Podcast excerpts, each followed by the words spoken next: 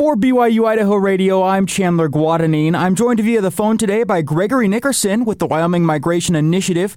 He is the producer and writer for the short film Animal Trails Rediscovering Grand Teton Migrations. Thanks for joining me. So, my first question to you is how did that whole process come together? What what spurred you guys to make a film? I believe it's the first of its kind. So, what was what was the the goal for this? Well, at the Wyoming Migration Initiative at the University of Wyoming, uh, we have a goal of advancing the uh, appreciation and understanding of migrations of big game animals in Wyoming. And so through that work, we partner with a lot of folks. And in this case, uh, Grand Teton National Park uh, got together with us and, and wanted to do a project to promote the migrations that are in and around Grand Teton National Park. And over the last decade, they've done quite a variety of GPS tracking collar studies on their mule deer populations and really produced these incredible maps in cooperation with Idaho Department of Fish and Game and Wyoming Game and Fish and the Shoshone and Arapaho tribal fish and game on the Wind River Indian Reservation. And we, they were just seeing how migrations are tying together this this um, huge area uh, with Grand Teton National Park as the summer range and all these other areas as the winter range. And so they asked for our help on an exhibit in their visitor center, and as part of that, we developed this concept for um, a short film about the, the animal trails rediscovering Grand Teton migrations. Yeah, so the official title of this film is Animal Trails Rediscovering Grand Teton Migrations. Um, I'm interested to to uh, one key word stands out to me, and it is re- rediscovering. So, why why rediscovering? Do you just is it because people forget to kind of just think about migrations, or is it that they don't know much about it? Um, why that? Yeah, it, there's a couple different ways that we we wanted to uh, express the meaning of, of uh, rediscovering these migrations, and the kind of foundation of of the the theme of the film is is that the American Indian tribes that have used this area for many generations had a, an understanding of the fact that animals migrate and that they cross certain passes and um, move between deserts and mountains, and in particular that um, the Jackson Hole Grand Teton area was incredibly lush uh, place that was, um, as as our expert Georgia Beta uh, Eastern Shoshone educator, says in the film, it's, it's a place that has been rich in sustenance for all times, and migration is a huge part of that. And so, um, from that baseline of traditional indigenous knowledge, we now have the scientific tools to do some incredible migration studies using satellites in outer space and everything. And we're basically um, being able to pinpoint these migratory movements that were understood in, in general concept um, many, many generations ago. Right, that's awesome. So we are rediscovering, in in a sense, um, the migration patterns and, and rediscovering what that means and what that ha- the impact it has on the environment and the peop- the uh, animals around us. That's yeah, awesome. and I think that um, for many people, when they visit Grand Teton National Park um, or any of these surrounding areas, um, the migrations aren't necessarily the the first thing that they think of. When you're standing there in front of the Grand Teton, you're just blown away by the alpine scenery and you know it's nice to see some animals there. Um, people get pretty captivated by the bison, the grizzly bears if they see them, but the kind of under-recognized heroes or champions of all the migrations are really the mule deer and, and secondarily the pronghorns that make these really long distance migrations that are very difficult to witness or understand without without these migration maps and without these extra storytelling efforts. Right. Myself, I'm not a critical thinker. I, I look at it and I'm like, there's a deer. That's awesome. I love to see deer, but I don't really think about the process of how the deer got there, um, what route it took, you know, things like that. And so it's a deeper appreciation for me, I'm sure, if I was to watch this film, how it all comes together and how nature kind of patrols itself. Exactly. You know, there's a an incredible natural process that these uh, mule deer and other animals have to deal with the super super snowy winters that happen around Jackson Hole. Um, you know, they need to get away from that, and so they've they've keyed on on these these winter range habitats across Wyoming and, and Idaho where they can go spend the winter, get some shelter, have some food and habitat that's suitable for that, and then when the next spring runs uh, comes around, the snow is melted and the wildflowers are blooming in Jackson Hole, and it's really lush over there. They know that that's the best place to spend the summer. So these uh, these behaviors are really incredible, and they really underpin the entire ecosystem of, of this whole area. Absolutely. So, as I was looking at uh, information about the film. I understand that you guys pulled footage from 17 different cinematographers. Can you tell me about the process, how long it took to do all of that research and pull all of that information to make this film? Yeah, well, um, we're fortunate that we had relationships and connections with a number of these uh, cinematographers and also some of the featured experts that are in the film um, before we we uh, you know, came out with this with his storyboard and the plan to make the film. But really, that all happened between uh, March and and uh, basically July of this year, um, 2023, and um, we had we had our own library of footage of animals migrating and stuff. We had licensed from uh, National Geographic photographer Joe Riis and, and others, and then we reached out to all the local uh, cinematographers that we've we've uh, heard about or you know have established reputations and stuff. So a lot of those people were really um, generous to work with us. Um, we licensed that footage and we're able to tell a much better story and produce this film on a really short timeline. Otherwise, we would have it would have been us out in this uh, in all those weather conditions trying to capture you know the amazing moment of all these animals going by. And you know some of the cinematographers are people who work for other agencies like the Wyoming Game and Fish Department. Um, also, we had some folks from Jackson Hole Eco Tours, a, a tourism company that that provided a lot of, of footage, and uh, and then just some cinematographers who, who do this for a living. So between all those people, we were able to, you know, get all those uh, those clips and then weave it together into this much bigger story of science and indigenous knowledge and also the massive conservation efforts that are underway as a result of understanding all these migrations. Certainly. So you like you said you pulled all that information together it's a 25 minute long film so it's not it's a short film and uh, so what was the process like of of deciding okay this is really cool we want this in the film but this piece we cut this piece? How was the editing process uh, to to shorten how much footage you got to make it 25 minutes? Yeah, well, we um, we worked really hard in the pre-production part of this to meet with uh, folks at Grand Teton National Park and figure out what the key points were that we wanted folks to cover. Um, and that we wanted this film to entail. And so we came up with a structure there um, and that guided the, the interviews that we did and the questions that we asked all those people as they shared their knowledge.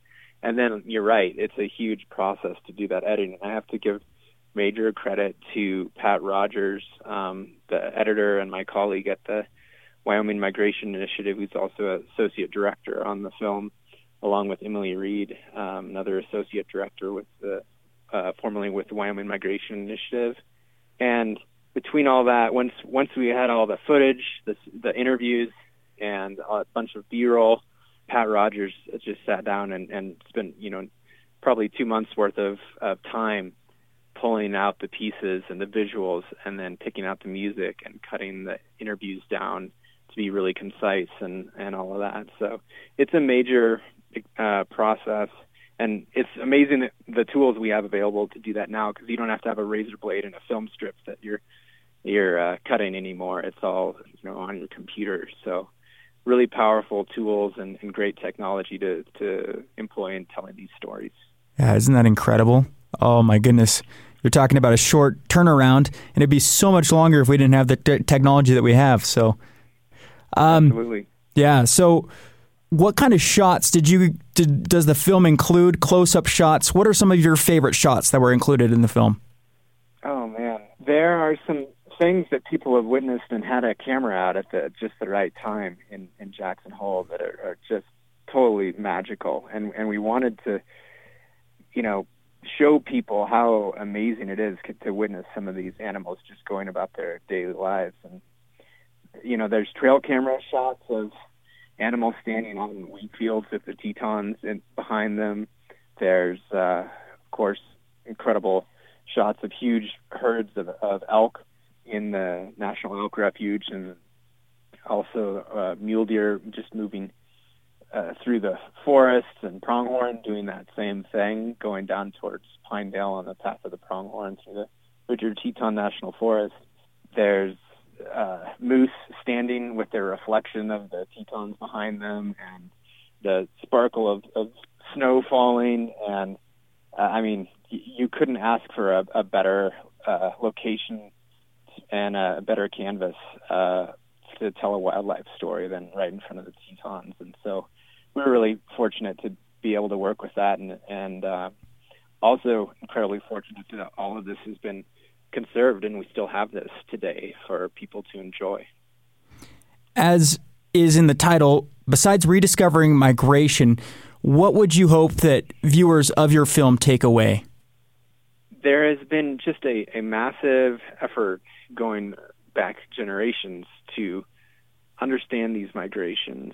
And, you know, it started out with people just following them for hunting, the various Native American tribes, and then biologists tracking, you know, with the game and fish, they would follow elk trails through the snow and, and draw out, you know, maps that way. And today we can do these incredible animations and now that we can see where these animals are going, we, we people are already responding and have been for decades to try and keep these migration routes intact and to keep the animals moving, to protect the summer and winter ranges. And a huge part of that is the public and private partners that have um, that are now working together to try to protect these migrations because we know that they're world class they're really special, and you can't see um, migrations like this overlapping so many different species. You can't see that anywhere in the United States until you probably get to Alaska or go overseas to Africa or Asia or someplace like that. So, what we have right here in Idaho and Wyoming um, is totally spectacular, and people have an ethic that they want future generations to be able to see what we have today. And there's a lot of public members of the public, you know, from wheat farmers or cattle ranchers to all these professional wildlife biologists and managers who are working together to try and keep these migrations going. And that's uh, a really special thing that is happening here in Wyoming, Idaho, and the United States that we're really fortunate to have. Um, and that stewardship, I think, is it spans all different kinds of people. It spans all different kinds of land ownerships it spans across states, and it's really powerful. And that's the way we're going to be able to keep these migrations going because, as you know, the the west and the Jackson Hole area, Greater Teton area, are in danger of being loved to death because more and more people want to visit here, more and more people want to uh, live here, and um, with this understanding of migrations, we can make all that happen and still uh, leave space for these animals to um, meet their biological needs. Yeah, it's all about protection. I love that. Yeah. So, yeah. if somebody comes into uh, where this film is being played, they watch it and they're like, I want to protect the Grand Tetons. This is what we want. How can they do more beyond going to see the film and watching it? What can they do to help in this effort? Well, there are just a whole variety of players that are really um, down in the trenches making this conservation work happen. Um, but I'd say the first thing you can do is when you leave the visitor center, um, Craig Thomas uh, Visitor and Discovery Center there in, in Moose, Wyoming. When you leave there, drive slowly. When it says drive slowly, drive 45 or whatever on the speed limit, that's the first biggest thing you can do because there are hundreds of animals that are getting killed um, in this you know greater region every year just from people driving too fast and treating it like it's an interstate in some you know, lifeless landscape where all the animals have been cleared out. But no, animals are trying to move across those highways all the time, especially during migrations, especially at dawn at dusk, and that's the absolute first easiest thing that anyone can do. And then um, beyond that, there are just a whole variety of efforts. There's a huge amount of uh, work going on uh, to retrofit uh, fences, um, make them more wildlife friendly, take down fences that are no longer needed all across um, uh, greater Grand Teton area.